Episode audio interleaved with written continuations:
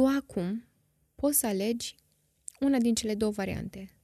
Să faci lucrurile din executor sau să le faci din creator. Executorul le face pentru că trebuie, așteaptă să spună altcineva, uite, am nevoie de aia, aia, aia, tu faci aia, aia, aia. Da. Sau creatorul este cel care preia frâiele, este asumat, își cunoaște uh, capacitățile, inteligența și deșteptăciunea și este propriul său autor. El își creează programul, el știe că dacă astăzi lucrează 5 ore și dă maximum, după aia restul zilei este free, sau își asumă că astăzi și ia o zi liberă pentru că vrea să facă cu totul altceva, dar următoarea zi face totul, se trezește cu iubirea de a face, pentru că este din creator, este din vocația ta. U, ce fain.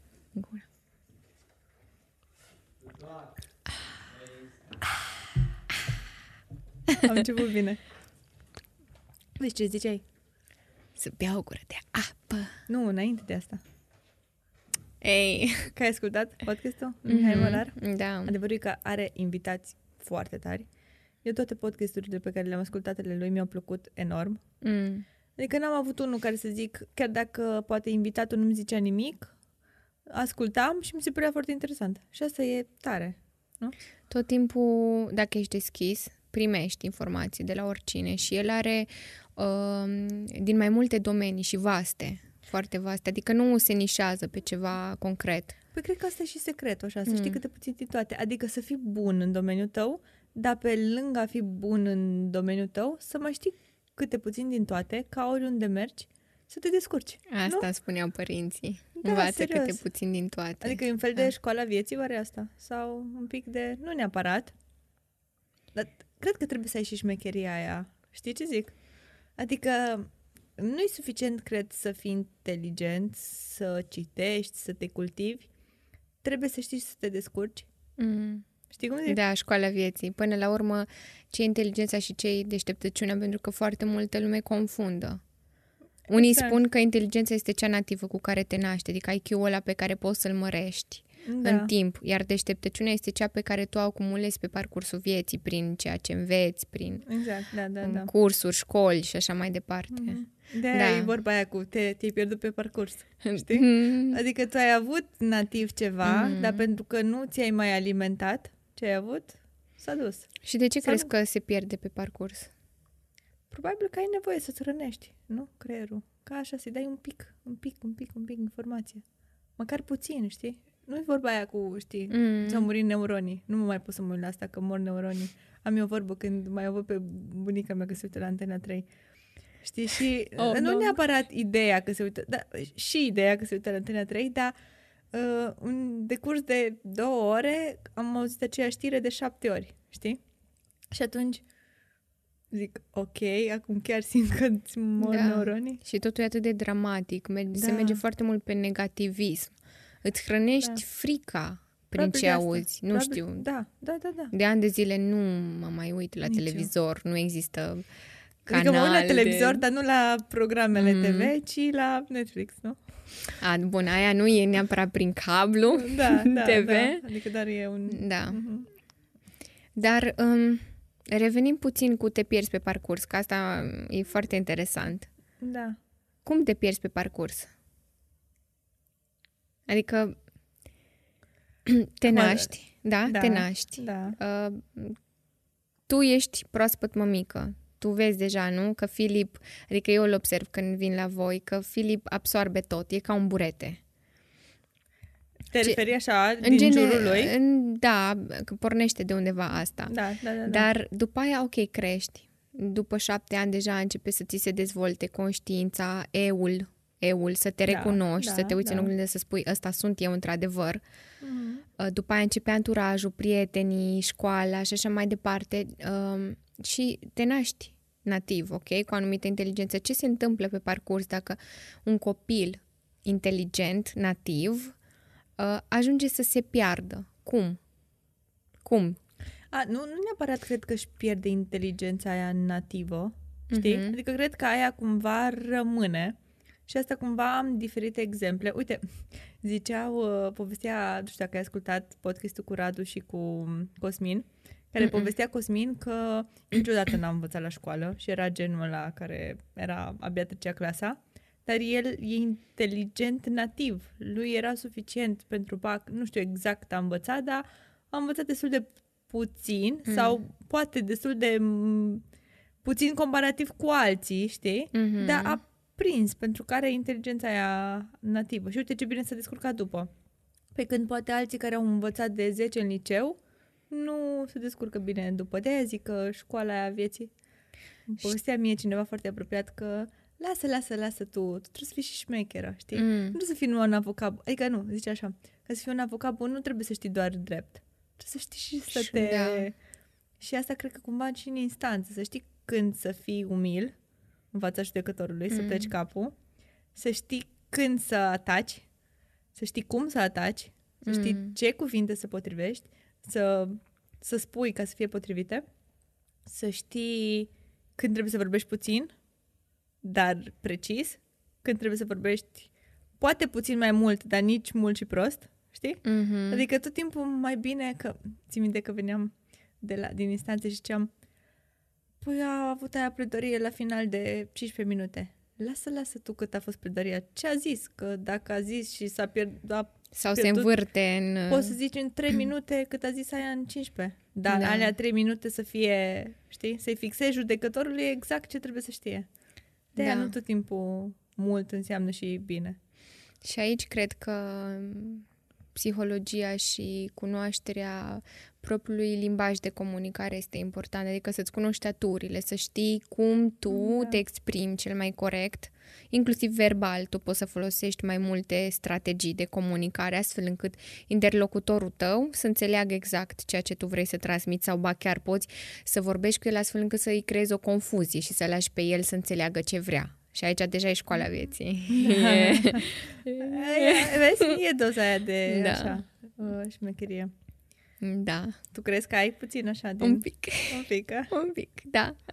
Da, Oricum, da. tu ai trecut așa prin foarte multe schimbări și când am mai mi-ai zis, dar despre ce vorbim? Și am zis, măi, noi niciodată nu stabilim despre ce vorbim, mai ales când avem invitați.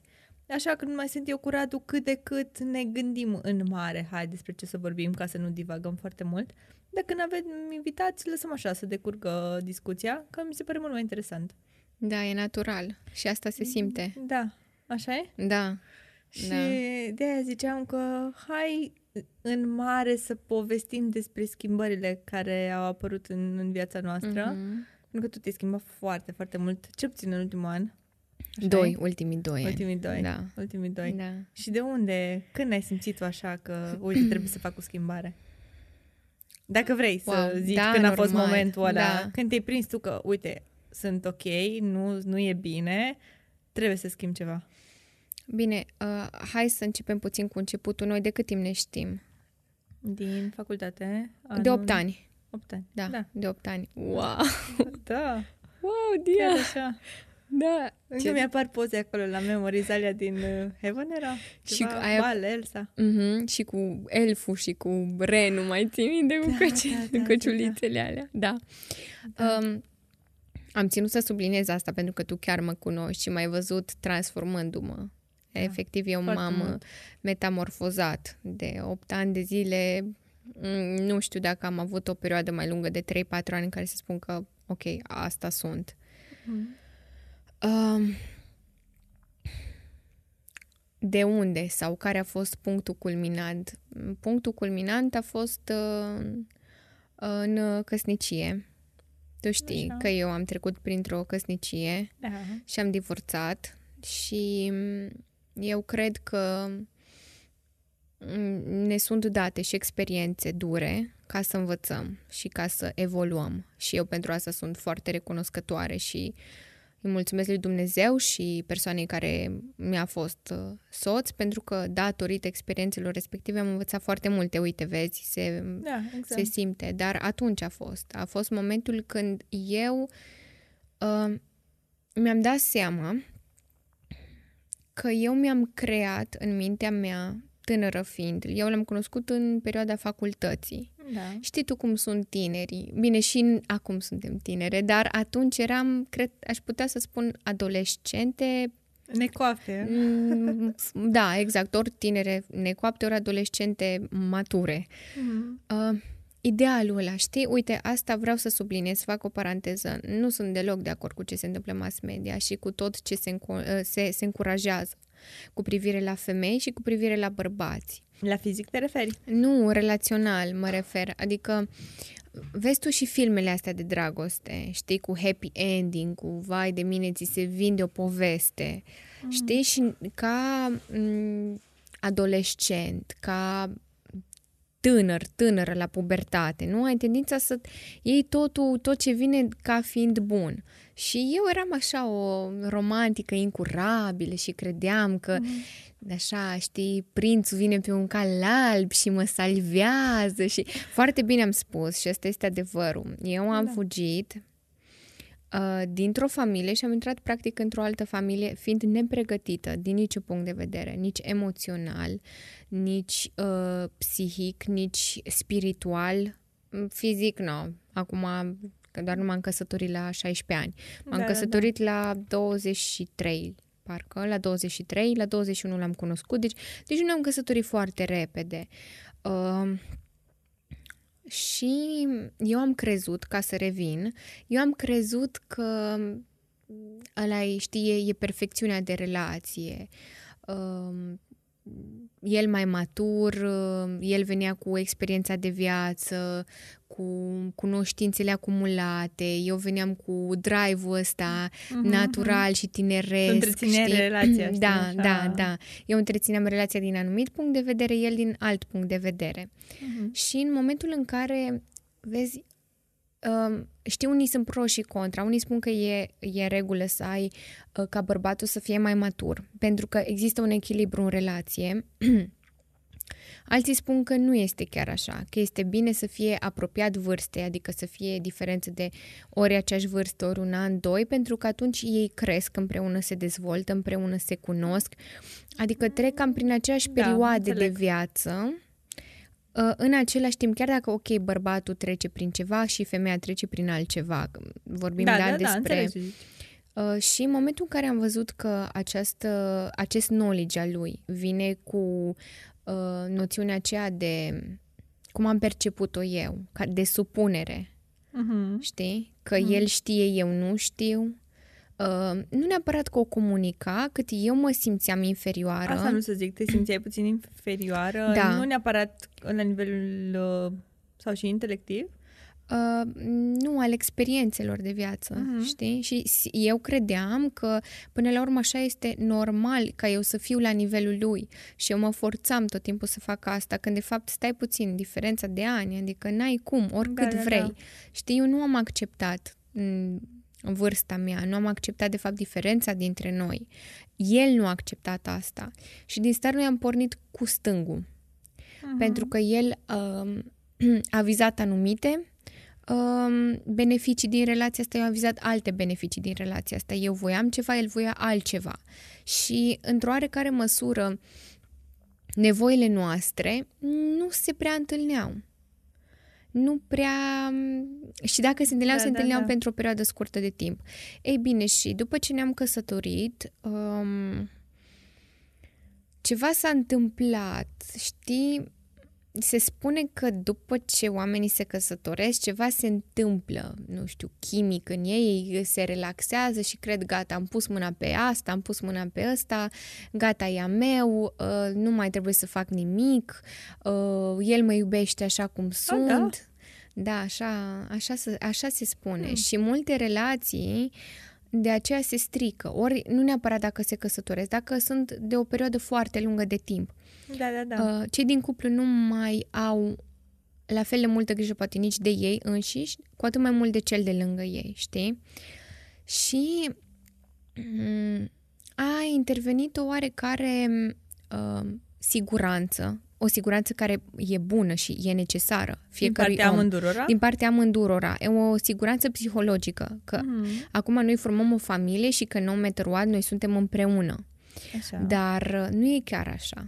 Pentru că atunci când uh, intervine această siguranță și dacă nu ai fost sincer de la bun început și nu ai fost deschis cu cine ești tu de fapt și ce vrei tu, în primul rând de la tine și de la persoana din fața ta, yeah. în momentul în care apare această siguranță, hopa, ceva se întâmplă. Începe celălalt să-ți reproșeze, uh, să îți scoată ochii, să nu-i placă, să îl deranjeze dintr-o dată lucruri poate um, care înainte nu îl deranjau sau nu o deranjau, dintr-o dată să devină poate chiar insuportabile. Că ziceai acum cu începe să devină, uh, ce crezi că ar trebui să schimbăm persoana de lângă noi cu care suntem sau nu ar trebui să o schimbăm? Nici într-un caz. Singura persoană pe care noi este important să o schimbăm suntem noi înșine. Uh-huh. Pentru că e puterea exemplului. Dacă noi suntem bine și dacă noi ne vedem de evoluția noastră, omul de lângă noi, oricât de down ar fi sau oricât de neînțelegător ar fi, nu are cum să nu observe mm, binele care ți se întâmplă ție. Dar aici ai nevoie de o tărie de caracter. În primul rând ai nevoie să îl iubești necondiționat pe omul de lângă tine, să te iubești pe tine și să știi că Independent de relația voastră, voi sunteți două persoane individuale și că voi creșteți separat și formați împreună un cuplu. Dar voi, voi evoluați individual și asta este foarte important într-o relație. Eu n-am înțeles asta în căsnicia pe care am avut-o, individualismul. Și respectarea... Te-ai pierdut pe tine la un moment dat? Exact. Uh-huh. M-am pierdut pe mine atât de mult încât la un moment dat îmi puneam întrebarea cine sunt și ce vreau eu de fapt. Uh-huh. Și crezi că, uite, dacă îți dai seama, ți-ai dat seama asta că te-ai pierdut pe tine după ce ați divorțat sau în timpul relației? În timpul relației, pentru că de asta am ales să divorțăm. A fost de comun acord. Nu a da, venit da, doar da, din da. partea unuia, dar cred că la mine a fost mai strigător. Pentru că, probabil, fiind și mai tânără, uh, am simțit că mm, efectiv mor dacă mai stau în relație. Simțeam că mm, o să mă pierd, o să mă, mă împrăști, nu o să mai exist. Dar, ca să fiu sinceră, mm, am observat din timpul relației că ceva se întâmplă. Dar am pus pe seama faptului că, acum, știi cum e, nu arunci o relație, cu atât mai mult o căsnicie la gunoi, doar pentru că, nu știu, nu îți convine că celălalt nu știu ce face. Adică stai, uh, ești atent, vezi dacă se repetă, da? Vezi dacă e un tipar comportamental, vezi dacă e din cauza că poate trece printr-o perioadă mai grea cealaltă persoană. Adică pui în balanță, nu imediat ripostezi.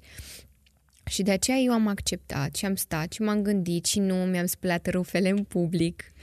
Da, exact, că, uite, a venit așa un șoc, chiar și pentru mine atunci, pentru că, într-adevăr, în public afiț, afișați o relație așa... Uite că ziceai tu de relații perfecte. Mm. Știi? Mm. Că cu asta ai început. Cumva, așa e? Afișați mm-hmm. relația aia perfectă. Tu oricum mi se părea că te dădeai cumva după el. Mm-hmm. Adică cumva, că ai zis tu că te-ai pierdut, cumva ți-ai pierdut anumite, chiar și comportamental chiar și... Știi că ți-am zis acum două, trei luni că ți-ai schimbat stilul vestimentar? Mm-hmm. așa e? Da, da, mi-ai spus, da. Da, da, deci te uh, cred că, cum ai zis tu, nu ți acceptai vârsta și voiai să pari mult mai uh, matură, mult mai serioasă, mult mai...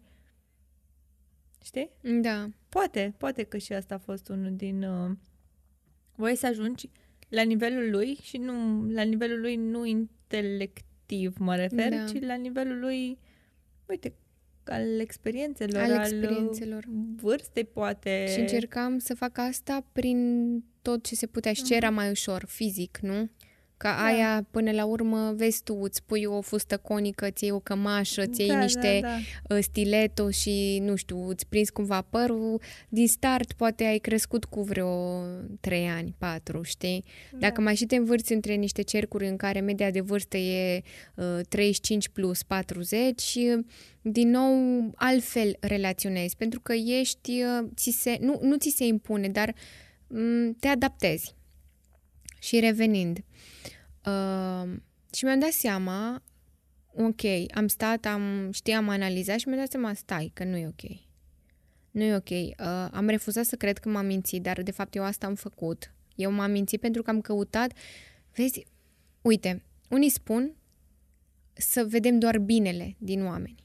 Dar eu, după experiența pe care am avut-o, pot să-ți spun mai întâi să vezi răul din om. Pentru că în rău există potențial de creștere. Adică omul, când își uh, recunoaște părțile negative, negative, da, că până la urmă da. negativ și pozitiv, da? Și le recunoaște și le conștientizează, el de acolo crește. Că din pozitiv unde să mai crești? Dacă tu ești frumoasă, dacă tu uh, așa te-a lăsat pe tine Dumnezeu, da? Cu ochii ăștia albaștri. Poți să-i schimbi, da, îți pui niște lente, dar nu poți să-i schimbi. Mm, Corect? Da, da, Adică unde e pozitiv, din start este pozitiv. Unde este negativ, acolo e, acolo e diamantul mm-hmm. care iese din cenușă. Și eu, dacă e ceva ce am învățat m- din această relație, este să mă uit mai întâi la negativ, să-mi dau seama dacă, în primul rând, negativul uh, omului de lângă mine eu pot să-l duc. Exact asta am să zic. Cred că prima dată trebuie să pui cumva o balanță, să vezi, poți să trăiești. E clar că toți avem calități și defecte. Nu, nu suntem mm. perfecți. Și atunci trebuie să te gândești, pot să trăiesc toată viața până la urmă când ne căsătorim, nu? Când ne da. căsătorim ne gândim că o să fie... For a lifetime. E normal. Pot să trăiesc cu defectele astea sau nu pot? Mm. Adică eu le văd acum, dar mă gândesc, astea pot să trăiesc o săptămână, două, trei, pot să trăiesc o viață, e ok, balansează cu altele, balansează într-adevăr cu altele, știi? Da. Cred. Așa este și crezi bine, pentru că, vezi, noi vedem potențialul negativ, dar există o șansă foarte mare ca cel negativ să rămâne negativ toată viața. Mm. Și atunci, dacă nu ești onest cu tine, să conștientizezi dacă poți să duci și dacă vrei Că până la urmă totul e de a vrea în viață. Vrei să te supui la un efort? Dacă da, ce ți aduce acel efort? Merită. Merită? Ce ți aduce, știi? Până la urmă, suntem egoiști. Asta este adevărul. Siguranță. Ne uităm în primul rând la binele nostru și asta dacă o privim dintr-o perspectivă obiectivă de sus, ne dăm seama că dacă noi suntem bine, și oamenii din jurul nostru vor fi bine. Evident. Asta este adevărul. Ca să transmitem. Exact. Energie, până la urmă. Da. Adică știu oamenii aia, eu știu câțiva, dar cu siguranță știi și tu, oamenii aia care atunci când intră pe ușă, știi? Transmit energia luminează. aia când ți se schimbă starea brusc. Da, luminează. Și mai sunt și opusul oamenii mm. aia care atunci când uh, vin cu negativismul lor îți transmit imediat starea și... Da, da, da. Da, Suntem să... energie, simțim, chiar dacă nu vrem să mm. recunoaștem. Și atunci când eu nu am vrut să recunosc, totuși m-am întors către mine și am zis, ok, e timpul să fac ceva, să văd ce se întâmplă cu mine. Și am început să reacționez, să nu mai accept. Și când am văzut că deja ă, atunci când eu nu mai accept, ripostează și că dintr-o dată eu nu mai sunt fata aia bună, eu devin cea mai rea, știi, eu devin uh, uh, personajul negativ din da, relație. Nu te mai supuneai cumva. Că nu mai supuneam cumva. Oarecum. Oarecum, da, Poate că e mult, mult spus. spus. ok. Good. da. Uh, n-a mai fost bine, știi? N-a mai fost bine. Și fast forward... Uh, Asta am vrut să zic. Hai să... Deci am, cumva de acolo a pornit De acolo schimbarea. a pornit schimbarea, da. Am zis ok, până aici Până aici, eu, dacă nu este în această relație, eu o să mă diluez și o să mor. O să ajung wow. la casă de nebuni for real. Eu i-am spus asta duhovnicului meu. Uh, i-am spus că na, nu-ți dă binecuvântare, tu știi asta, niciun preot să te desparți, că până la urmă Normal. creștinismul încurajează familia. Dar a spus părintelui, care este un om extraordinar, i-a spus, părinte, eu nu mai pot. Deci eu o să ajung la casa de nebun dacă continui această relație și mi-a spus să fac așa cum simt eu că e mai bine pentru tine. Și eu asta am luat-o ca pe o binecuvântare din partea lui, mm, nespusă. Și în momentul care i-am anunțat pe ei mei, am avut curajul să le spun decizia pe care am luat-o. Mama a început să plângă și a spus că îi se pare că sunt cea mai puternică ființă de pe pământul ăsta, că ea nu ar fi crezut vreodată la cât de idealistă am fost eu cu privire la întemeierea unei familii și ce important este familia în viziunea mea și copiii. Ea n-au crezut că eu, în momentul în care o să-mi întemeiez o familie, o să fiu uh, capabilă să fac acest pas. Și de acolo am început, da, am trecut prin momente foarte grele, am făcut terapie câți, câteva luni, uh, săptămânal, uh, am, nu, puteam, nu puteam să duc singurătatea. Am mm-hmm. avut o perioadă în viața mea când uh, suportul părinților mei a spus nu vorbiți nimic cu mine, doar simt nevoia să știu că sunteți aici, lângă mine și lăsați-mă să simt, lăsați-mă să, să mă vindec și atunci când eu sunt pregătită vom discuta. Și ei au fost foarte înțelegători și m-au susținut enorm de mult în tot acest proces și eu am început prin a merge la terapie, la uh, psihoterapeut și încurajez, încurajez pe fiecare, orice întrebare, orice nelămurire, orice uh, neînțeles, să aibă curajul uh, fiecare din cei care vă urmăresc pe voi și care ajung să asculte acest podcast să apeleze la ajutor pentru că nu este o rușine, este perfect normal, este dovadă că vrei să evoluezi. Asta vreau să zic, la noi e așa un subiect tabu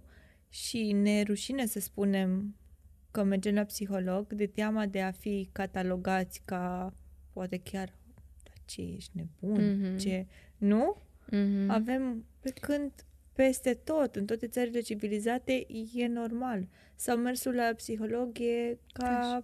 La dentist. La dentist, ca la sport, da, ca la... Da, da. Știi? Face parte din viața fiecăruia, pentru că e un specialist cu care poți să discuți sau cu care, nu știu, n-am fost, eu n-am fost, mm-hmm. dar uh, mi-ar plăcea să merg.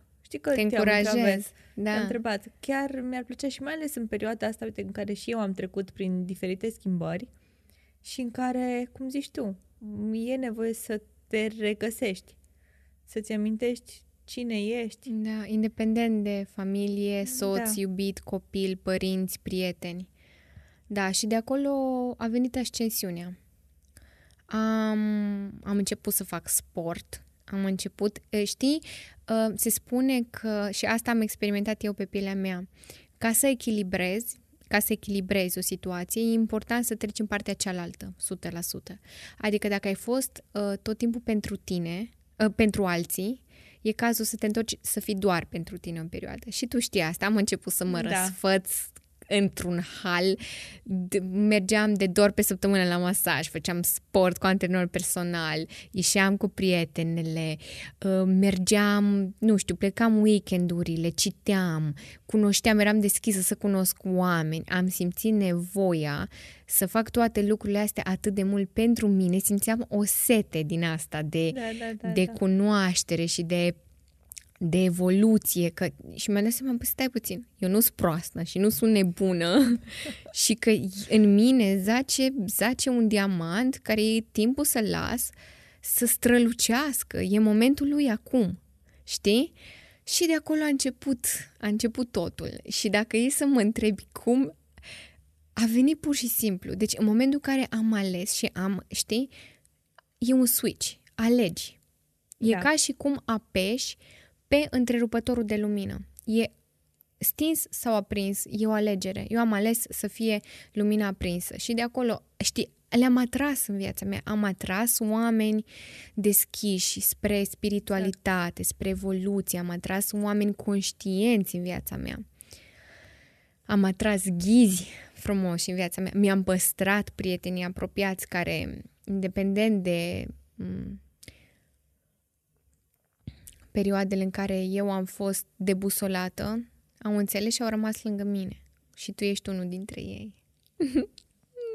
da, țin minte, să știi că țin minte perioadele alea când mă sunai și pur și simplu te, te ascultam.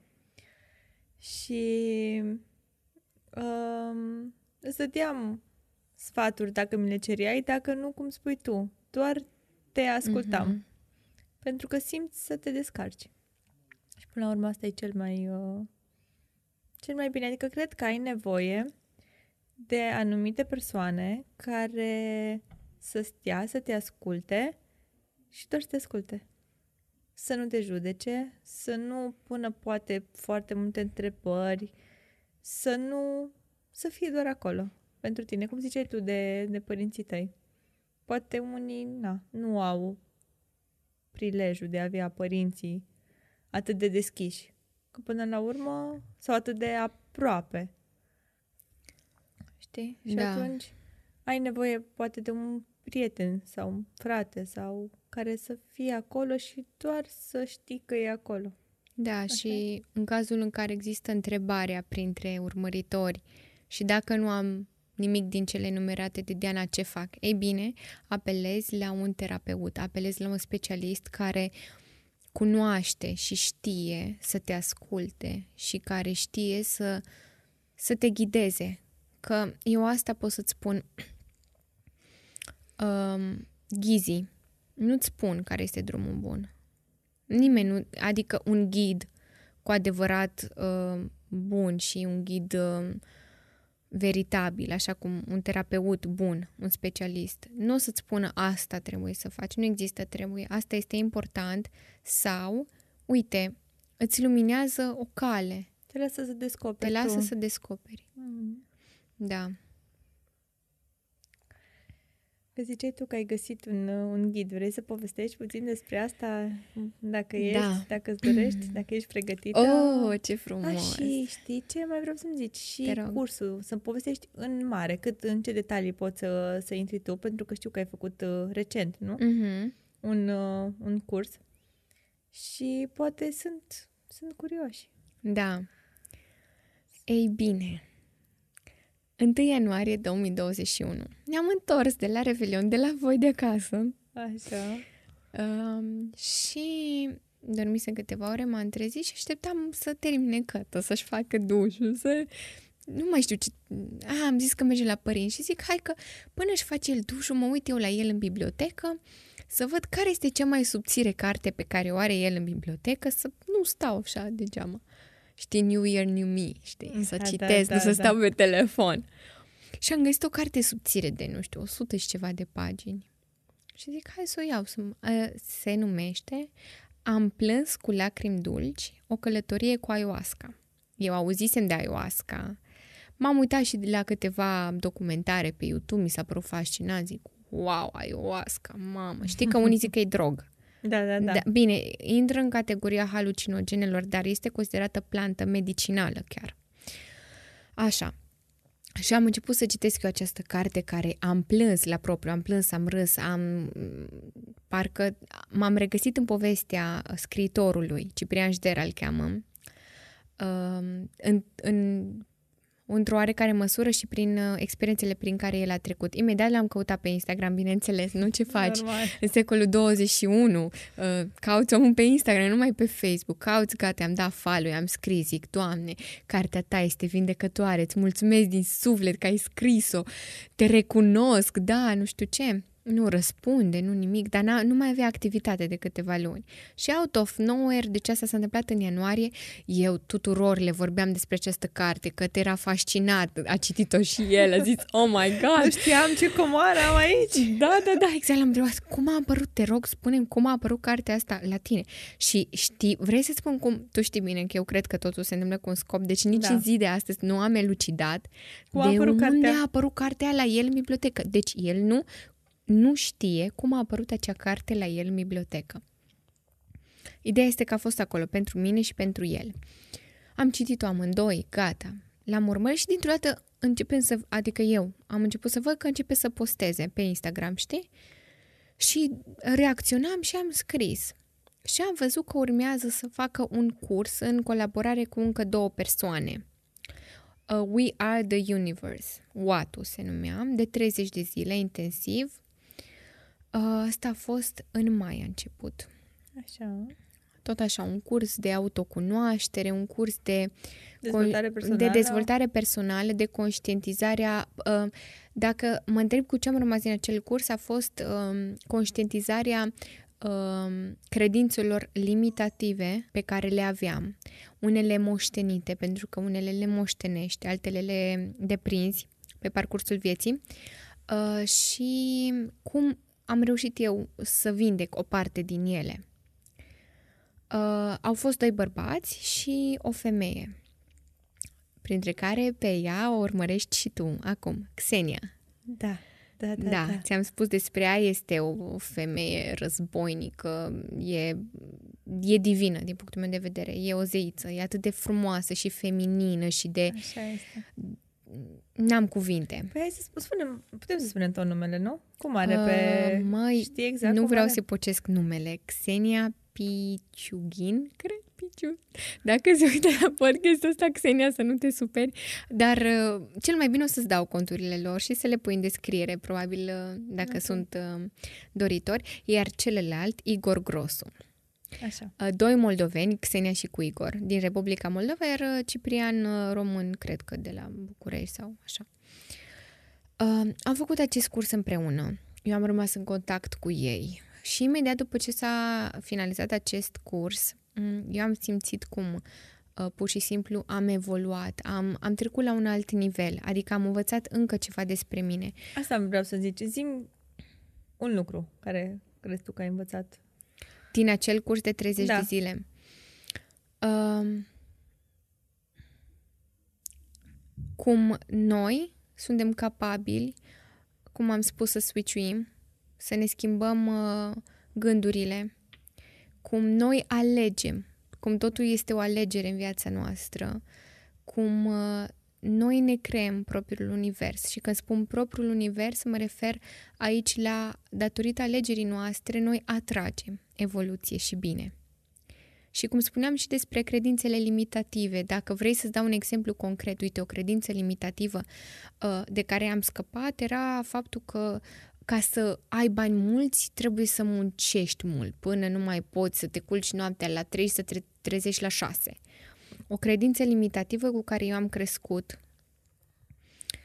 uh, și de care am reușit să scap prin propriul meu exemplu. Adică, a- în momentul în care ajungi să faci ceea ce m, ți se potrivește, ajungi să faci de trei ori mai mult într-un timp mult mai scurt. De ce? Pentru că tu faci cu toată ființa ta, tu te sincronizezi cu cine ești tu Exact. cu vocația ta. Asta e din cursul de 30 de zile. Și imediat ulterior, um, Ciprian și cu Igor au făcut un alt curs. De data aceasta un curs uh, pf, dur. Un curs dur uh, care te trezește la realitate. Se numește Master Group de Metamorfoză. Metamorfoză. Da, uite, despre asta știam. De Da. cel anterior nu, n-am știut. Uh, da, uh, a durat 8 săptămâni, întâlniri săptămânale și pot să-ți spun că acel curs se împarte, uh, el și există acum și ca să fac o paranteză, în momentul de față eu fac parte din uh, uh, organizarea acestui curs. Eu mă aflu printre organizatori pentru că acesta a fost dorința mea pe care am reușit să mi-o cristalizez și să mi-o îndeplinesc. Uh, prima parte a cursului este scoaterea dacă îmi permit să spun asta, rahatului din subconștient, Așa. a tuturor traumelor, din copilărie în special, pentru că acolo se naște totul. Exact.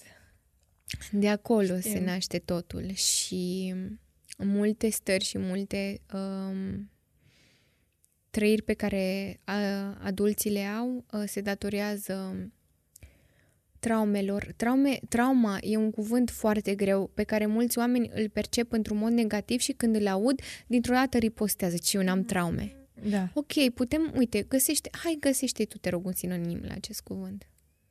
Mm, O experiență poate, hai să nu spunem negativă, ci neplăcută. Ok, O experiență neplăcută. ok. Deci, da, revenind, toți copiii t- trec prin niște experiențe neplăcute. Că e, nu știu, uh, un părinte mai dur pentru că îi do- îi dorește copilului binele și vrea tot timpul să fie la cote supreme, să fie cel mai bun. Că e un părinte care nu îi oferă suficientă atenție copilului, că sunt prietenii care fac mișto că poate e mai grăsuț uh, sau poate Da. are o problemă de comunicare, poate are, nu știu, o, o dizabilitate. Toate aceste experiențe sau, uite, unele, dacă te naști cu ele, creează în uh, sufletul copilului, pentru că până la șapte ani copilul nu are conștiință, cum spuneam, el nu are eu. Până la șapte ani, el se uită în oglindă, hai, poate șapte ani, nu chiar, dar până la cinci ani, cu siguranță, se uită în oglindă și el nu se identifică, el vorbește despre el la persoana a treia. El a făcut, el, pentru că uh, copiii sunt puri și sunt doar iubire.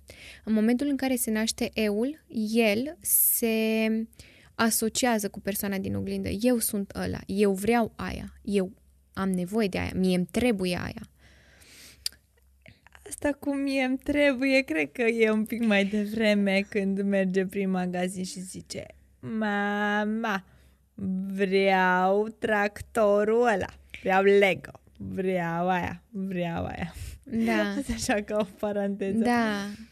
Înțeleg ce, înțeleg foarte bine ce, ce zici și da, este, e adevărat. Să știi că am uh, citit recent eu nu sunt neapărat de acord cu toată asocierea asta cu...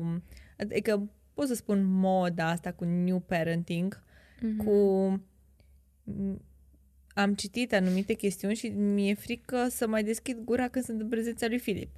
La modul că nu-i mai spune copilului bravo când face. Nu-i spune bravo că dacă îi spui bravo, el tot timpul va face lucruri și va avea nevoie cumva de confirmarea ta sau de încurajarea ta sau de susținerea ta și se va uita tot timpul la, la tine să vadă ce faci, e bine, nu e bine, mm-hmm. nu i-ai spus bravo. Cumva înțeleg, dar mi se pare mult. Pentru că vine instinctiv. Adică în momentul în care Filip mi-a urcat scările singur și a venit la mine în patru labe, i-am spus bravo cu lacrimi în ochi, fără să mă mai gândesc au ce am spus, știi? La modul că, da, sunt de acord că trebuie să ne documentăm cumva și, uite, uite, poate sunt de acord cu ideea tot cumva de new parenting, uh, nu-i mai spune copilului tău uh, nu ai voie să faci asta, nu aia, nu aia, nu aia, nu, nu, nu, nu, nu, nu. Spune mai degrabă, cred că nu ți aduce niciun beneficiu mm. asta sau uite, hai să știi, cumva mm-hmm. folosește alte cuvinte sau sunt aici, știu că ți-e greu, hai să trecem împreună Suportul. peste asta. Uh, da. Să-i oferi... Uh... Să fii acolo pentru el și să folosești cumva poate alte cuvinte. Te înțeleg, știu că e greu, știu că îți dorești asta, dar nu e bine sau nu e așa, dar nu direct, știi? Da. Nu... Și tot cu, că am trecut acum, am, am divagat puțin, e da, ziceam perfect. de, ziceam de, Traum, experiențe, de traume, da. tot așa cu trauma asta de abandon. Cred că ai mai mm. auzit-o mm-hmm. cumva cu... Uh, și cred că se formează atunci când... Uh, adică nu neapărat că se formează atunci, dar uh, ai văzut cumva prin parc mame care spuneau Te las aici, eu plec. Termină, nu te mai urca acolo. Plec și te las. Te dau și la pleacă, țigan dacă te nu dau face, la țigan, vine bau-bau, da, chem pe ia. polițist. Da, pleacă, se ascunde, ăla mic începe, zbiară, așa. Uh, lasă-l să plângă că vine el după mine ca să înțeleagă lecția sau ca să... Știi? Ori tu ne cunoști și pe mine și pe Radu da. și știi că nu suntem uh, persoanele alea care, în momentul în care Filip a început să plângă, suntem acolo, da, da, da, suntem aici, ce s-a întâmplat? Dar în același timp cred că trebuie să fim... Asta e, suntem... Uh, nu mai creștem copii cum se creșteau înainte. Nici Asta măcar cum ne-au crescut pe noi părinții. Asta e adevărul. Da. Sunt da. avem altă mentalitate. Ne documentăm mult mai mult. Dacă, de exemplu, uh, mama nu s-a gândit vreodată să apeleze la un consultat în somn că nu dormeam. Sau uh, nu s-a gândit niciodată că există Dragă anumite medii în care trebuie să doarmă copilul. În continuare îmi zice de ce doarme Filip cu buzuitoarea aia mai noi în cameră. În continuare îmi zice de ce doarme Filip atât de uh, de vreme, dar în același timp este surprinsă că Filip doarme singur. În același timp se laudă cu faptul că, uite, Filip a dormit de la 6 seara la 6 dimineața. Incredibil. Felicitări uh, vouă. Da. Pentru că sunteți părinți conștienți. Da, și e mulțumim. mare lucru. Mulțumim. E mare lucru. Deci, uh, cumva sunt de acord că trebuie să urmezi și instinctul. Uite că vorbeam de ideea cu da, bravo și da, uite, n-am avut uh, nicio frică, am știut să mă descurc cu Filip din secunda în care l-am născut, am știut cum să-l iau, am știut dacă înainte mă gândeam, da, cum o să știu eu, da, o să pot să alăptez, da. da, au venit toate cumva natural, trebuie să-ți urmezi și instinctul, dar în același timp trebuie cumva să te și documentezi și să știi anumite chestiuni care, uite, pot crea acele, uh, am spus că nu mai spunem traume, experiențe neplăcute? Da. Sau care cumva îl, îl marchează și... Oricum, independent de ce facem noi, uh, e important să lăsăm copiii să experimenteze și să trăiască ei, să învețe. Da, și dacă le oferim independență. Exact. Și dacă îmi permiți, pentru că se leagă până la urmă de prima parte da. a cursului de metamorfoză, da? întoarcerea în subconștient, frica de abandon. Vrei să-ți spun că noi cu toții o avem și uh, de curând am descoperit, um, am descoperit conștient, că am știut asta inconștient, noi fără ea noi nu am existat. Frica de abandon este frica de moarte, care există în toți, pentru că dacă nu ar exista, am sta legumă în frig, în soare, în ploaie, n-am mânca, n-am bea apă, nu am avea eul acela de care spuneam, care se dezvoltă, care să ne apere și care să spună, băi, trezește-te, că nu poți să stai uh, la 0 grade în pielea goală, Sau știi? să răcești, sau... Da, acum da. dacă m-ar auzi Radu, ar spune, ba da, și poți să faci chiar și baie la 0 grade în piscină. Ok, dar nu poți asta să faci uh, toată viața, știi? Da. Uh, și frica de moarte există, dar frica de, ab- de abandonul uh, conștient, adică când părintele, pentru că nu mai are energie, pentru că el nu mai poate, el nu mai are resurse, Vezi, aici este. De aceea acest curs a venit în ajutorul adulților, pentru că la acest curs participă bărbați, femei, uh, mame tinere, chiar uh, uh, în cursul care acum se derulează este și o tânără care este graviduță, care uh, a ales să parcurgă acest curs, uh, să conștientizeze și să-l hrănească pe uh, copilul ei încă din burtică. Pentru că tu știi asta, tu ai trecut, totul ajunge la, la copil. Totul. Bărbați de afaceri, uh, femei de afaceri au participat și participă la acest curs și au ajuns cu toții la concluzia că atunci când părintele nu mai are resurse pentru el, dacă el nu e bine, cum spuneam, pe păi cum poți tu să oferi unui copil care până la vârsta de șapte ani are, da, într-adevăr, și aici eu subliniez și mențin asta, până la șapte ani copilul are nevoie de părinți, ok, de mamă într-o, într-o proporție mai mare în prima perioadă de viață, dar la fel și de tată. Are nevoie de uh, autoritatea unui, unui bărbat ca să recunoască dacă e fată mai departe, cum este important să fie un bărbat, iar dacă este băiat, să-l ia ca exemplu pe tată, iar de la mamă să ia iubirea necondiționată, să ia uh, să Ai, ia, să ia gingășia, pentru că asta va căuta el mai departe în femeie. Va căuta asemenea mamei sale.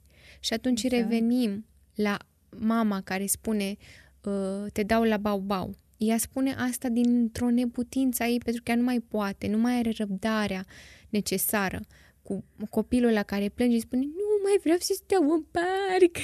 El nu știe că e noapte și că e frig și că mamă s-au venit de la lucru și îi dârdâie degetele de la picioare. El mai vrea afară. Și atunci singura ei armă este te dau la bau-bau dacă nu plecăm acum. Copilul ăla pur, cu iubirea aia, el mama mă părăsește atât de ușor pentru că eu vreau să stau afară să mă bucur deci tu realizezi Cred că ce n-ar fi, n-ar fi foarte de acord cu, cu noi, la modul că țin minte o chestiune foarte amuzantă și așa, iar fac o paranteză. Explicam eu cu teama asta de abandon și să nu dispărem așa deodată și că el atunci, Filip, când e mic, nu-și dă seama în momentul în care eu dispar dacă, nu știu, am plecat în altă țară sau am plecat până la baie și mă întorc pentru că nu înțelege fiind atât mm-hmm. de mhm. mic și are el o glumă. Acum nu o mai folosește în ultima perioadă, dar când uh, nu sunt prin preajmă zice, a, m-a mai plecat, a plecat în Spania, e la căpșuni. nu mai vine, Filip, nu mai vine. Și tot încerc să-i, să-i spun că nu e chiar așa, adică înțeleg, îl înțeleg ce spune, Mhm. dar uh, sunt de acord cu ideea că trebuie să-i spui. Vorbește cu el ca un adult. Uite, mă duc până în bucătărie, mă întorc.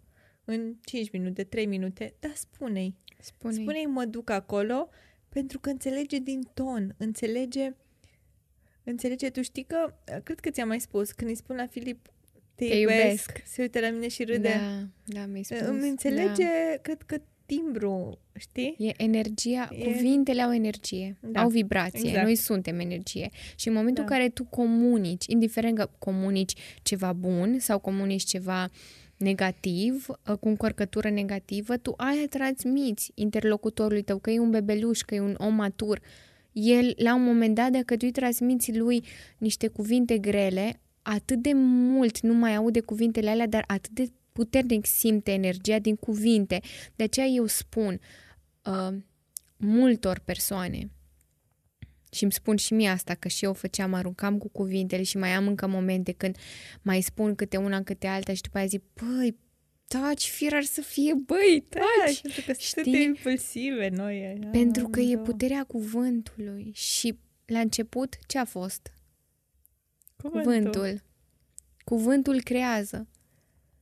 Păi cum ai ajuns tu să te căsătorești cu Radu? Pentru că ai spus da. Da.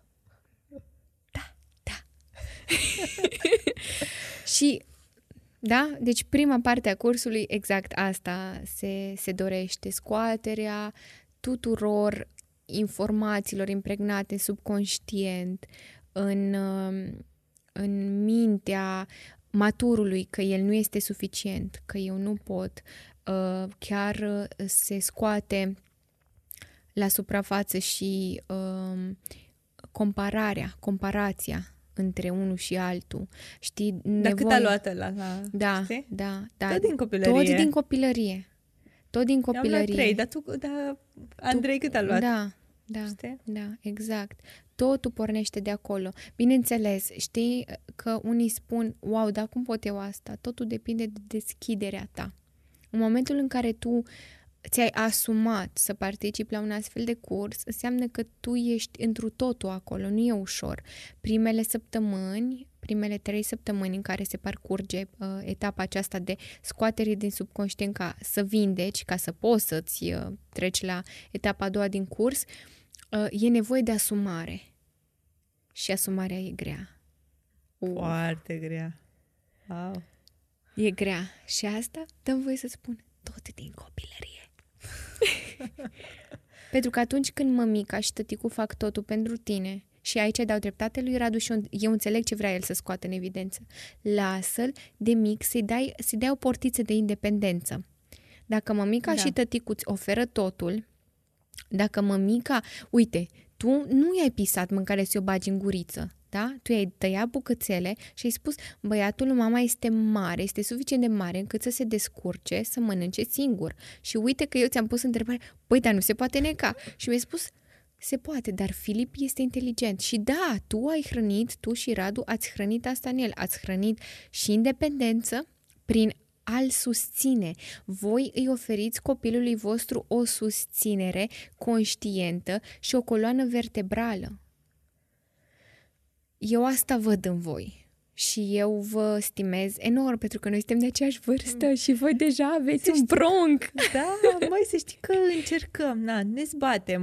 Eu nu pot să zic că m-am documentat foarte mult. Eu în perioada când am fost însărcinată am încercat să am grijă de mine, fizic, psihic. Cred că trebuie să fim pregătite psihic pentru ce va urma, pentru că e o nebunie. Hormonal este o nebunie. La ce te referi? Toată perioada prin Ah. care treci. Ah, ok. Și înainte și după. Când ajungi acasă, țin minte când am ajuns din maternitate, zici că eram o străină în casa mea. nu Mi-aduc înțelegeam aminte nimic ce se întâmplă, Prin ce ai ne trecut. trezeam noaptea, nu știam când e zi, când e noapte, ce se întâmplă pe acolo.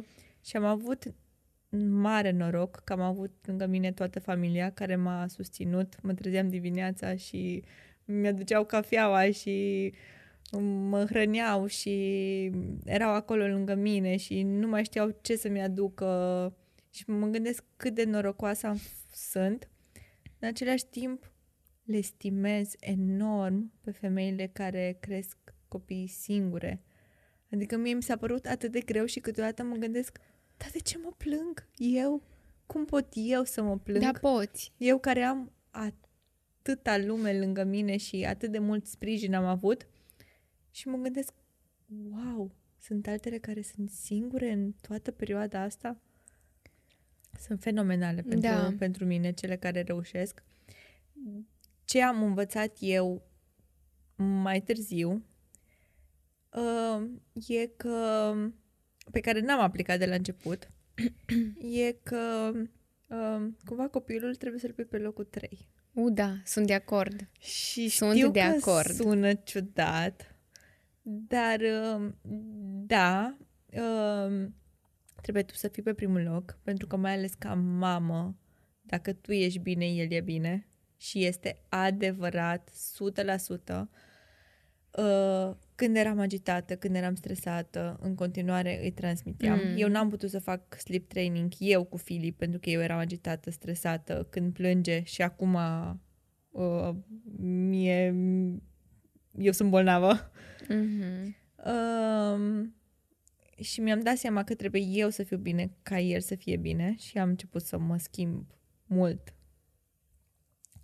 Uh, în al doilea rând trebuie să fie partenerul, Bineînțeles. normal, pentru că... E perfect normal. Și asta noi uităm, femeile. Uite, noi uităm când apare cineva, Un copil, adică... un copil, un copil, când Mm. apare în viața noastră, mai ales care vine și suge 10 ore din tine tot ce poate din 12, e greu în alea două ore să mai te activezi și să zici, uite, acum fac ceva pentru mine, acum mai trebuie să fac ceva și pe, mm, pentru, partener. E destul Mhm. de greu pentru că fizic treci prin foarte, foarte multe schimbări și de aia cumva cel de lângă tine trebuie să înțeleagă și trebuie să fie un sprijin ca măcar să, să te ghideze el, să-ți spună, uite, du-te mai, fă și tu un sport. Radu îmi zicea, nu sta acum, du-te, mai, mai mișcă-te, o să vezi ce bine o să te simți. Și pe aia ziceam, da, mai ai avut dreptate, Da. știi? Mm. Da, chiar cred în asta. Cred că trebuie să m, menținem relația și trebuie să... Pentru că el va pleca la un moment dat. Normal. Părăsește cuibul. Normal. Și normal. dacă noi, când a venit soțul acasă și a zis, uite, hai să stăm să ne uităm, a, n-am timp să obosit, hai să îngrijim copilul, hai să venim acolo sau acolo sau acolo sau acolo. Se scârbește, ăsta e adevărul, punct. Da, Pentru că, independent de copil, sunteți voi. Și aș vrea să subliniez ceva, așa. dacă îmi permiți. Tu ești prietena mea, and I love you. Dar nimic în viață nu trebuie. E important. Da. Trebuie e... Sună obligație, știi? Dar da. atunci când spui e important, uite, pronunți aceste două cuvinte și vei simți din start în tine, în, în plexul tău solar, unde se află sufletul, vei simți o altă vibrație. Trebuie, e important. Da, înțeleg. Înțeleg ce zici. În momentul care este important, în momentul acela o faci cu dedicare. O faci cu toată ființa ta, pentru tine, pentru partenerul tău și pentru copil. Și aici consider că rolul bărbatului, mai ales în momentul în care apare un membru al familiei, adică un copil, este esențial. Pentru că acolo se vede asumarea unui bărbat, acolo se vede puterea lui de a îi oferi stabilitate femeii și siguranța aceea dintr-o relație. Exact. Îmi, și îmi a, confirmi? Și a, da, exact. Și a o înțelege. A o înțelege, da. Atât de important e să o înțeleagă și să fie acolo lângă ea și a o ajuta Da, și a fi un sprijin și aș da seama că nu doar mama trebuie să fie acolo și, și tata trebuie E important, important să fie acolo. ce frumos sună. Așa e? Da, Da, e important să fie acolo, exact. Pentru că um, e ușor să stai cu un copil jumătate de oră, să te joci cu el, să-l plimbi, dar um, e destul de dificil să treci peste perioadele când plânge în continuu, uh, când uh, poate nu știu... Uite, eu sunt destul de norocoasă. Uh, eu n-am avut o perioadă de, nu știu, să spunem că a plâns Filip jumătate, o oră și n-am știut ce să-i fac. Dar sunt mulți copii Mhm. care încerci de toate și nu, nu se liniștesc, nu știi ce să faci, nu știi ce îi deranjează, ce se întâmplă și sunt mici, e normal că nu știu să Da. transmită tot până înveți ce are, plânge pentru aia, pentru aia, pentru aia. Sunt atât de grele momentele alea și atunci trebuie să ai sprijin. E important să ai E sprijin. important să ai sprijin. Da, și vreau să mai subliniez ceva și după aceea o să vorbesc despre Așa, etapa a revenim. doua a cursului. Uh, ai spus că eu nu pot să mă plâng, că uite, eu am sprijin, că uite. Înțeleg ce Diana. vreau să zici. Normal că înțelegi că noi comunicăm telepatic, dar Diana, ca să înțeleagă și urmăritorii voștri. Ba da, ai dreptul ăsta.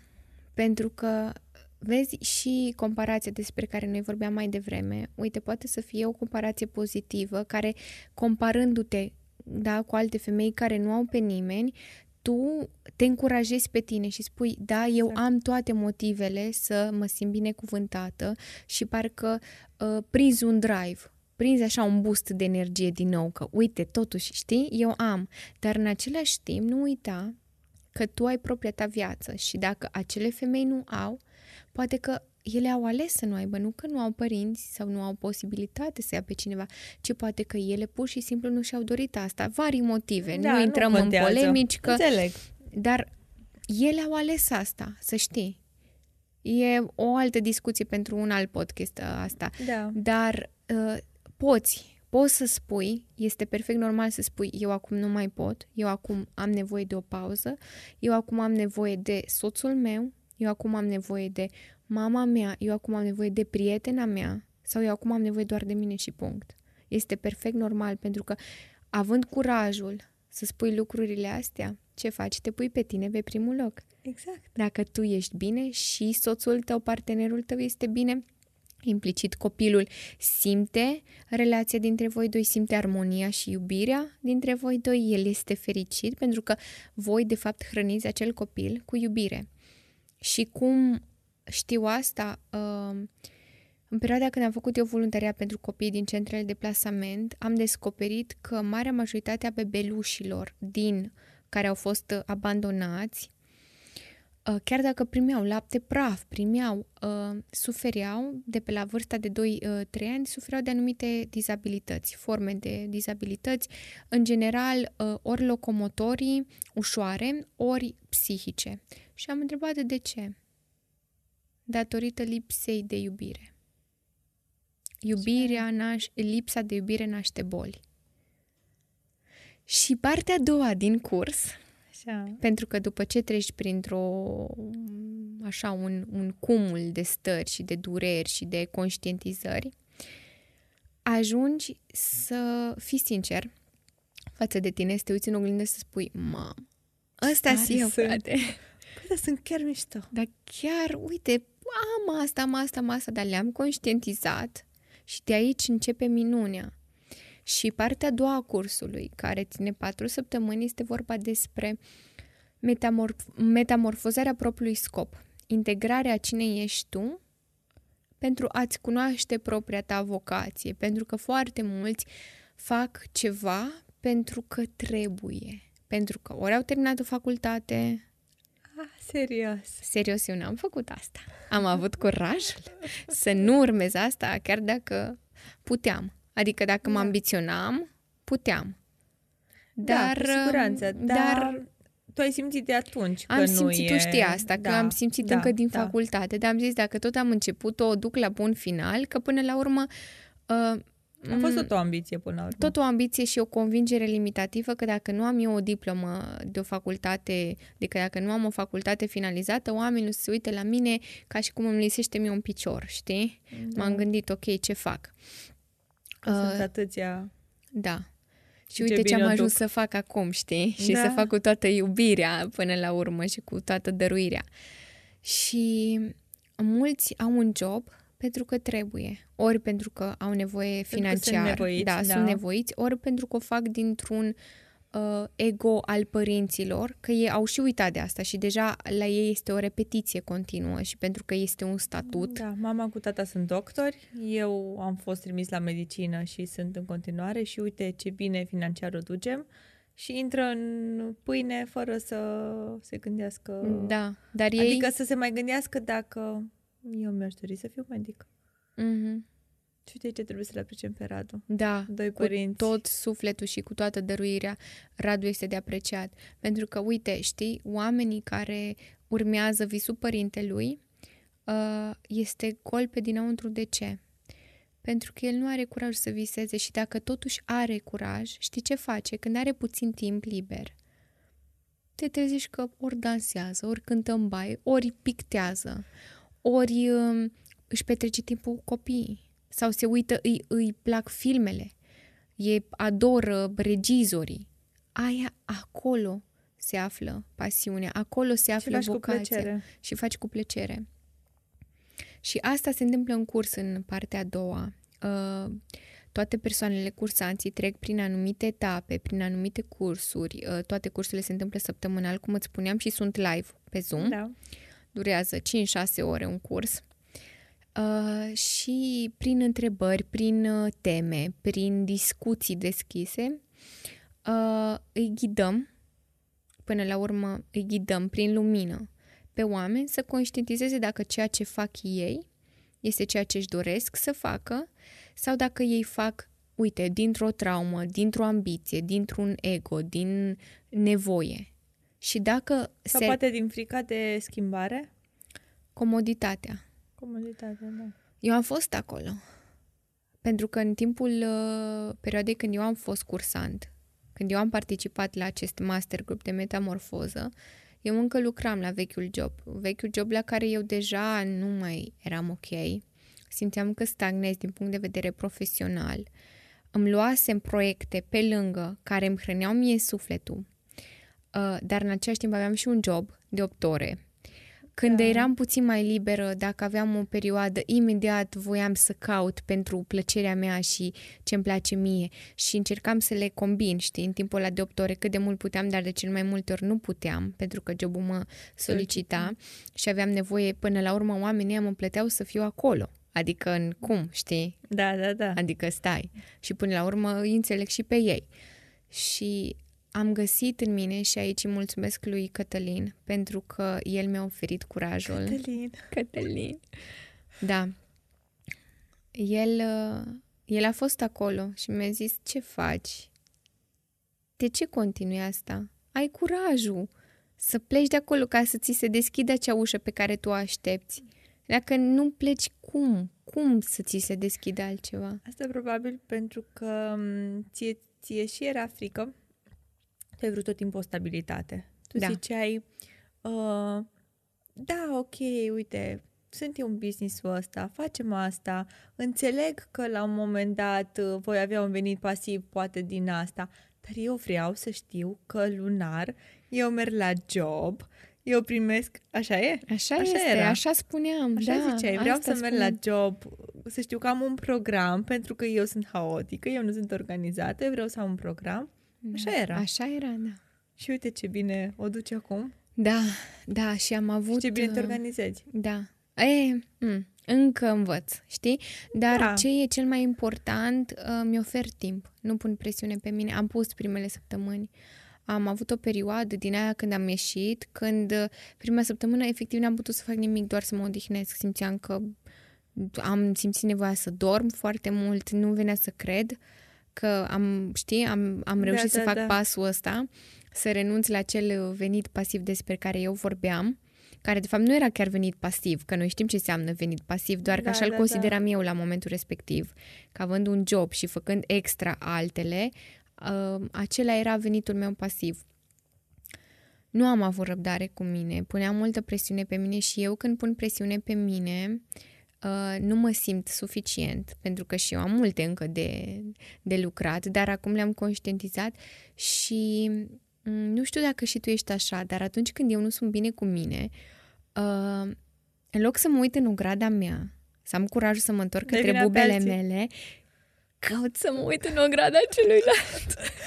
Wow, Să cred că știi- așa suntem toți. să văd, bă, da, m, tu ce faci?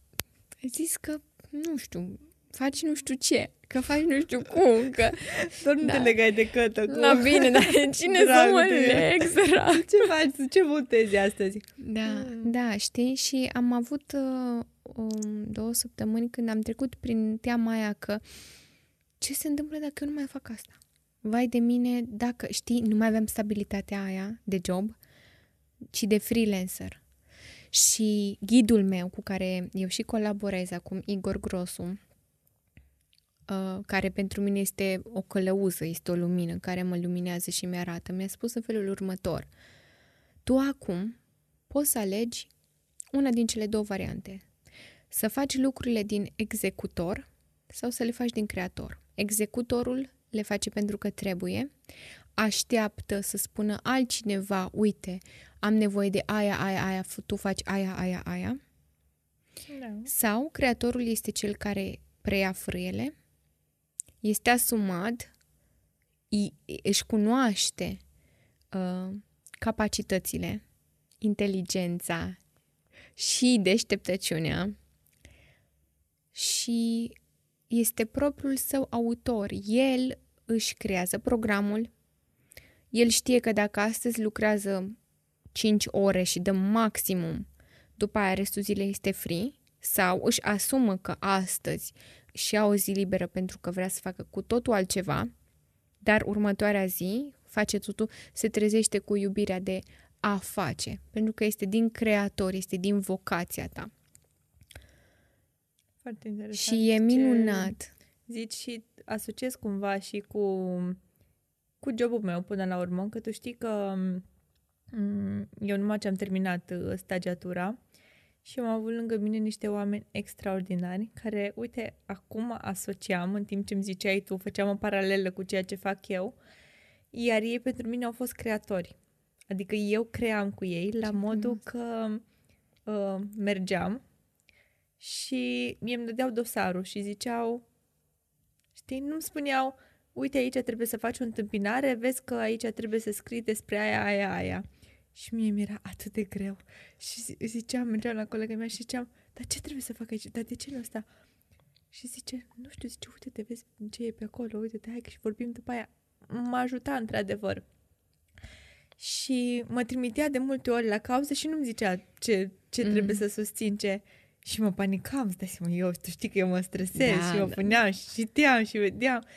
Și după ce reușeam, veneam și ziceam, wow, am câștigat aia, sau uite ce bine a fost aia și mi-a zis, târziu mi-au zis uh, maestrele mele, că eu am avut Ce frumos. trei maestri, îmi ziceau, tu crezi că dacă eu vedeam că nu te descurci sau știam că nu te Mm. vei descurca, tu crezi că chiar te trimitea? Adică până la urmă erau clienții lor. Bineînțeles. Tu crezi că eu te trimiteam?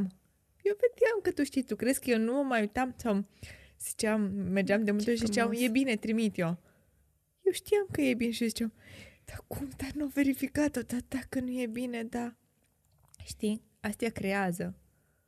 Sau eu am creat în un, un și am fost privilegiată pentru că, într-adevăr, sunt foarte mulți stagiari, că acum am trecut un pic Mhm. la, la, la business-ul nostru, Da. care nu au uh, oportunitatea asta, din păcate, în care vin și poate 4-5 ani de zile ei doar nișat, doar caută practică, ei doar fac întâmpinări, ei doar fac asta și e păcat. Diana, E atât de...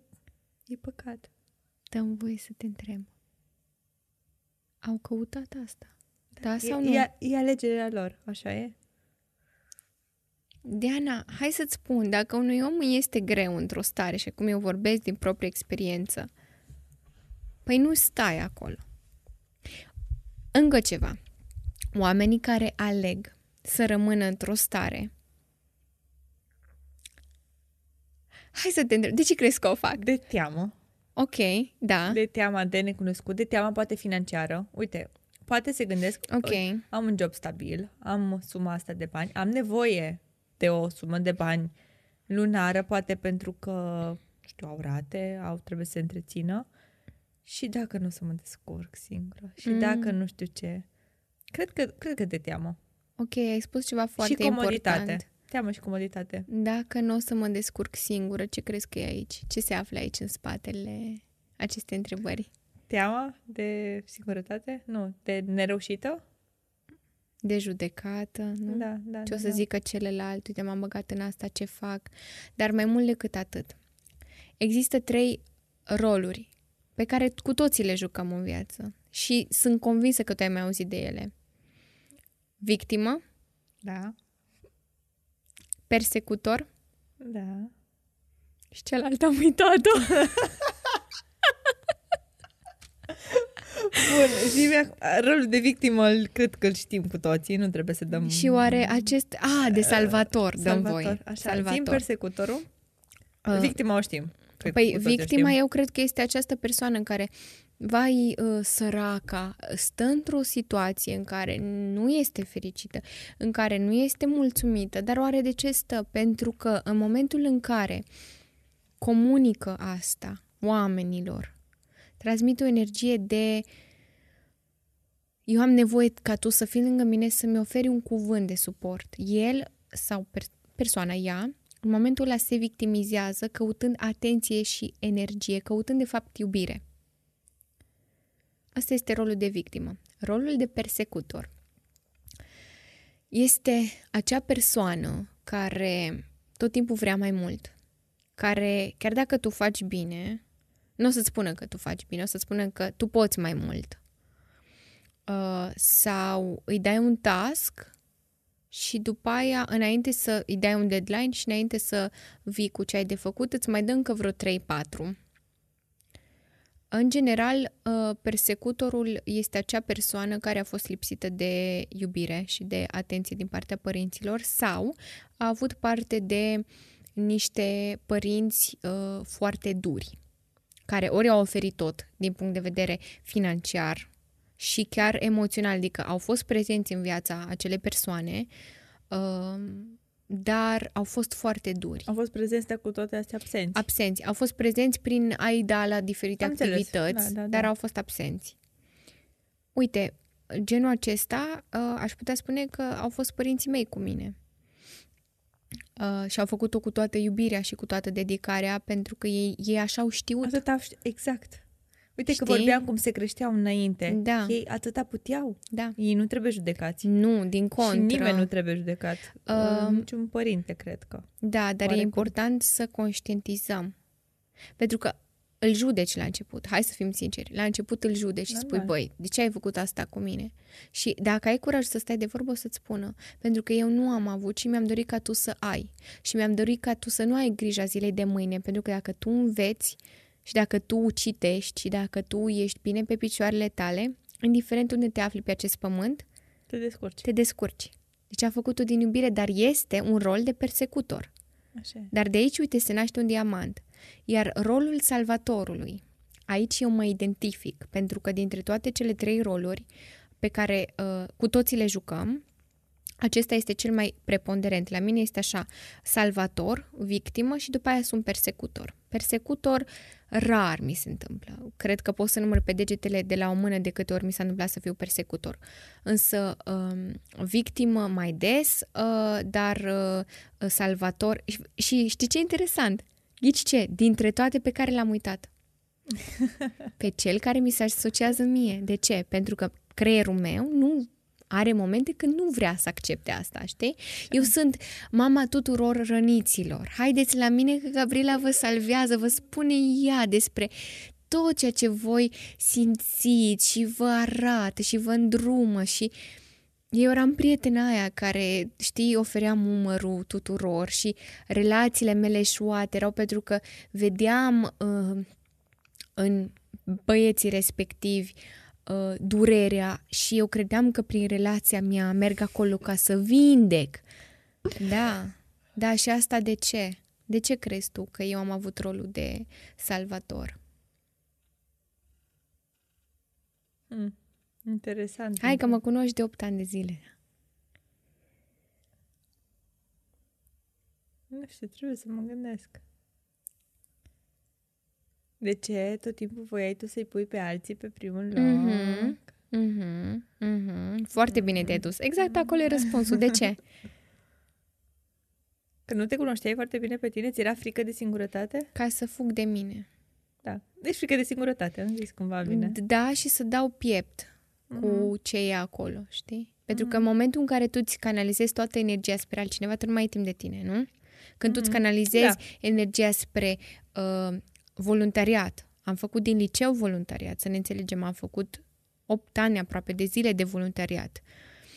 Uh, tot timpul căutam cauze, mă dedicam lor, în special în perioada scurtă de timp cât am făcut și pentru copii. Deci acolo am fost trup, suflet, minte, inimă, ochi, că plângeam, că n-are rost. Deci, pentru că eu fugeam de mine, eu fugeam de stările mele, eu fugeam de um, acele uh, situații neplăcute, ca să nu le numim traume, Da.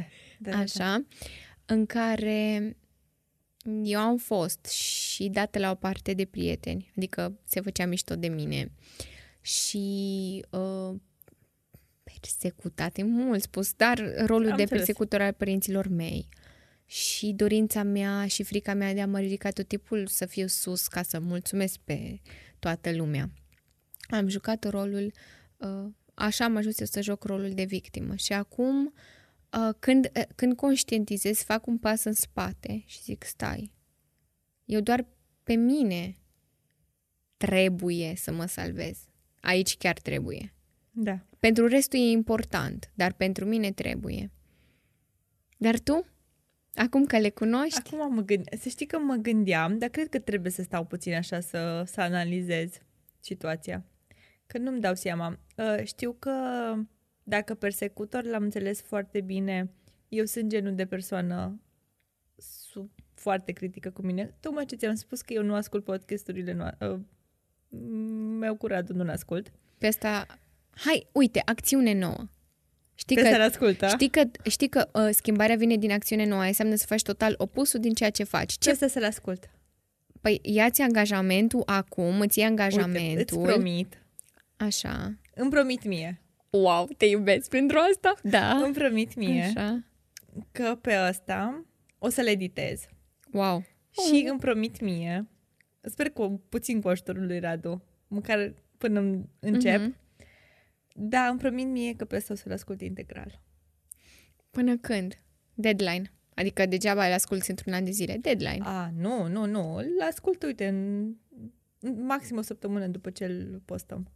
Ok. Deci marți cred că îl postăm ok. uh, și până marțea următoare îl ascult integral. Mi-ai Și o să-ți făcut, spun. mi-ai făcut cel mai frumos cadou de Crăciun. Ai De fapt, drăguț. ție ți l-ai făcut, dar Asta și vreau să mie. zic. Pentru că mă bucur că... Dar cred că persecutorul, nu știu dacă e primordial, că poate, cum zici tu, încerc să le ascund pe celelalte două, dar persecutorul l-am conștientizat din... Uh, uh, eu mereu vreau mai mult de la mine. Și de la oamenii din jurul tău. Uh, și de la oamenii din jurul meu, dar nu neapărat, dar da, m- cumva mă enervează dacă zic, a, dar de ce nu aia, dar de ce nu aia, până să-mi dau seama că uh, eu trebuie să, adică, nu, să nu am așteptări. Am învățat asta. Am învățat să nu am așteptări de la nimeni. Nu am așteptări ca nimeni să facă nimic. Dar persecutorul asta ziceam, eu sunt critică cu mine, eu tot timpul vreau mai mult și mai mult și mai mult de la mine. Eu dacă fac ceva nu zic, uite ce tare sunt. Eu am luat barou și am zis, na, ce bine că am luat dar am zis, uite, păi cât am muncit și eu să iau barou. Ce și am trecut reușită. așa, ce reușită.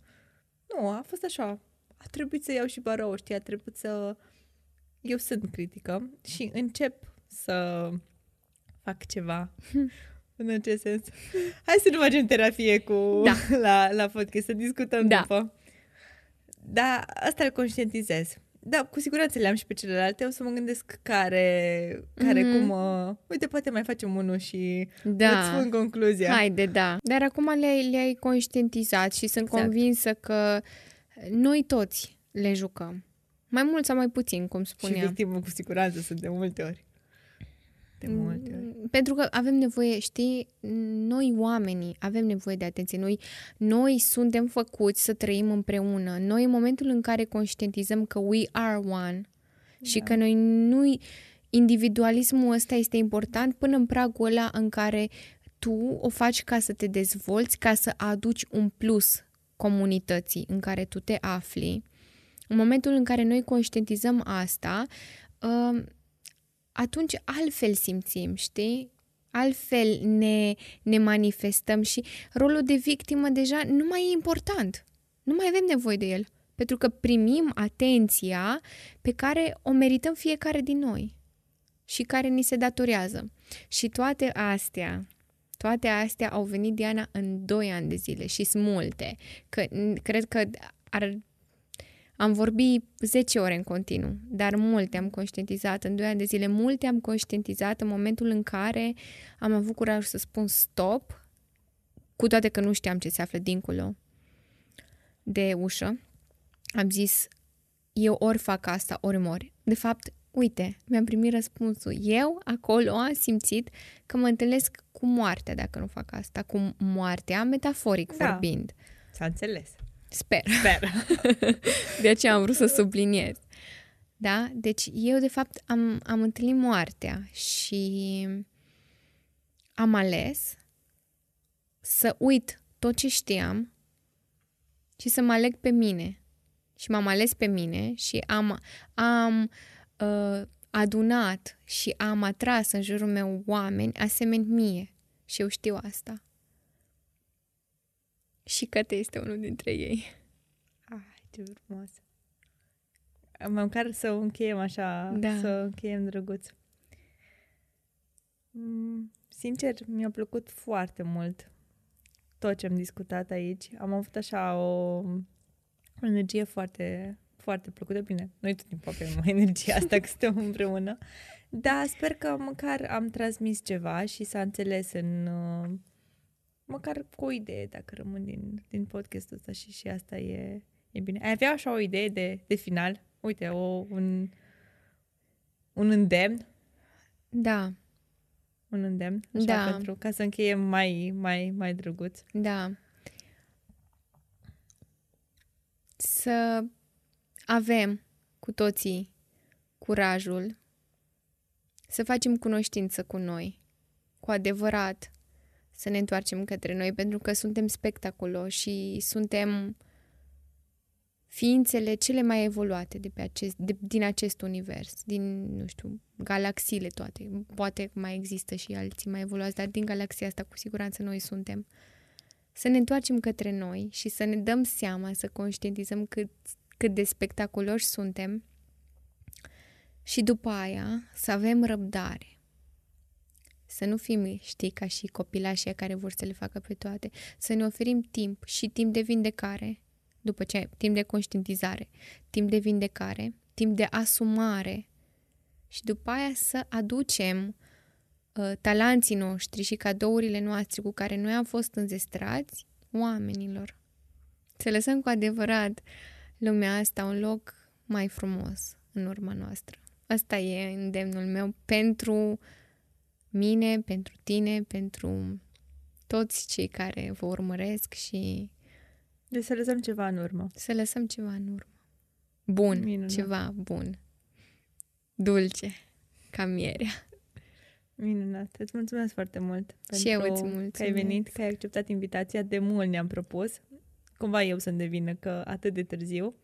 Dar uh, e bine că s-a întâmplat și cu siguranță vor mai urma și altele. Mi-a da, plăcut. Da. Ți-a plăcut? Da, ce emoții am avut la început. și ce bine ne-a, te-ai da, descurcat. Da, da. Mă bucur și îți mulțumesc tare Ai deschis cutia Pandorei cu acest podcast. Da. mulțumesc, Diana. Și eu îți mulțumesc.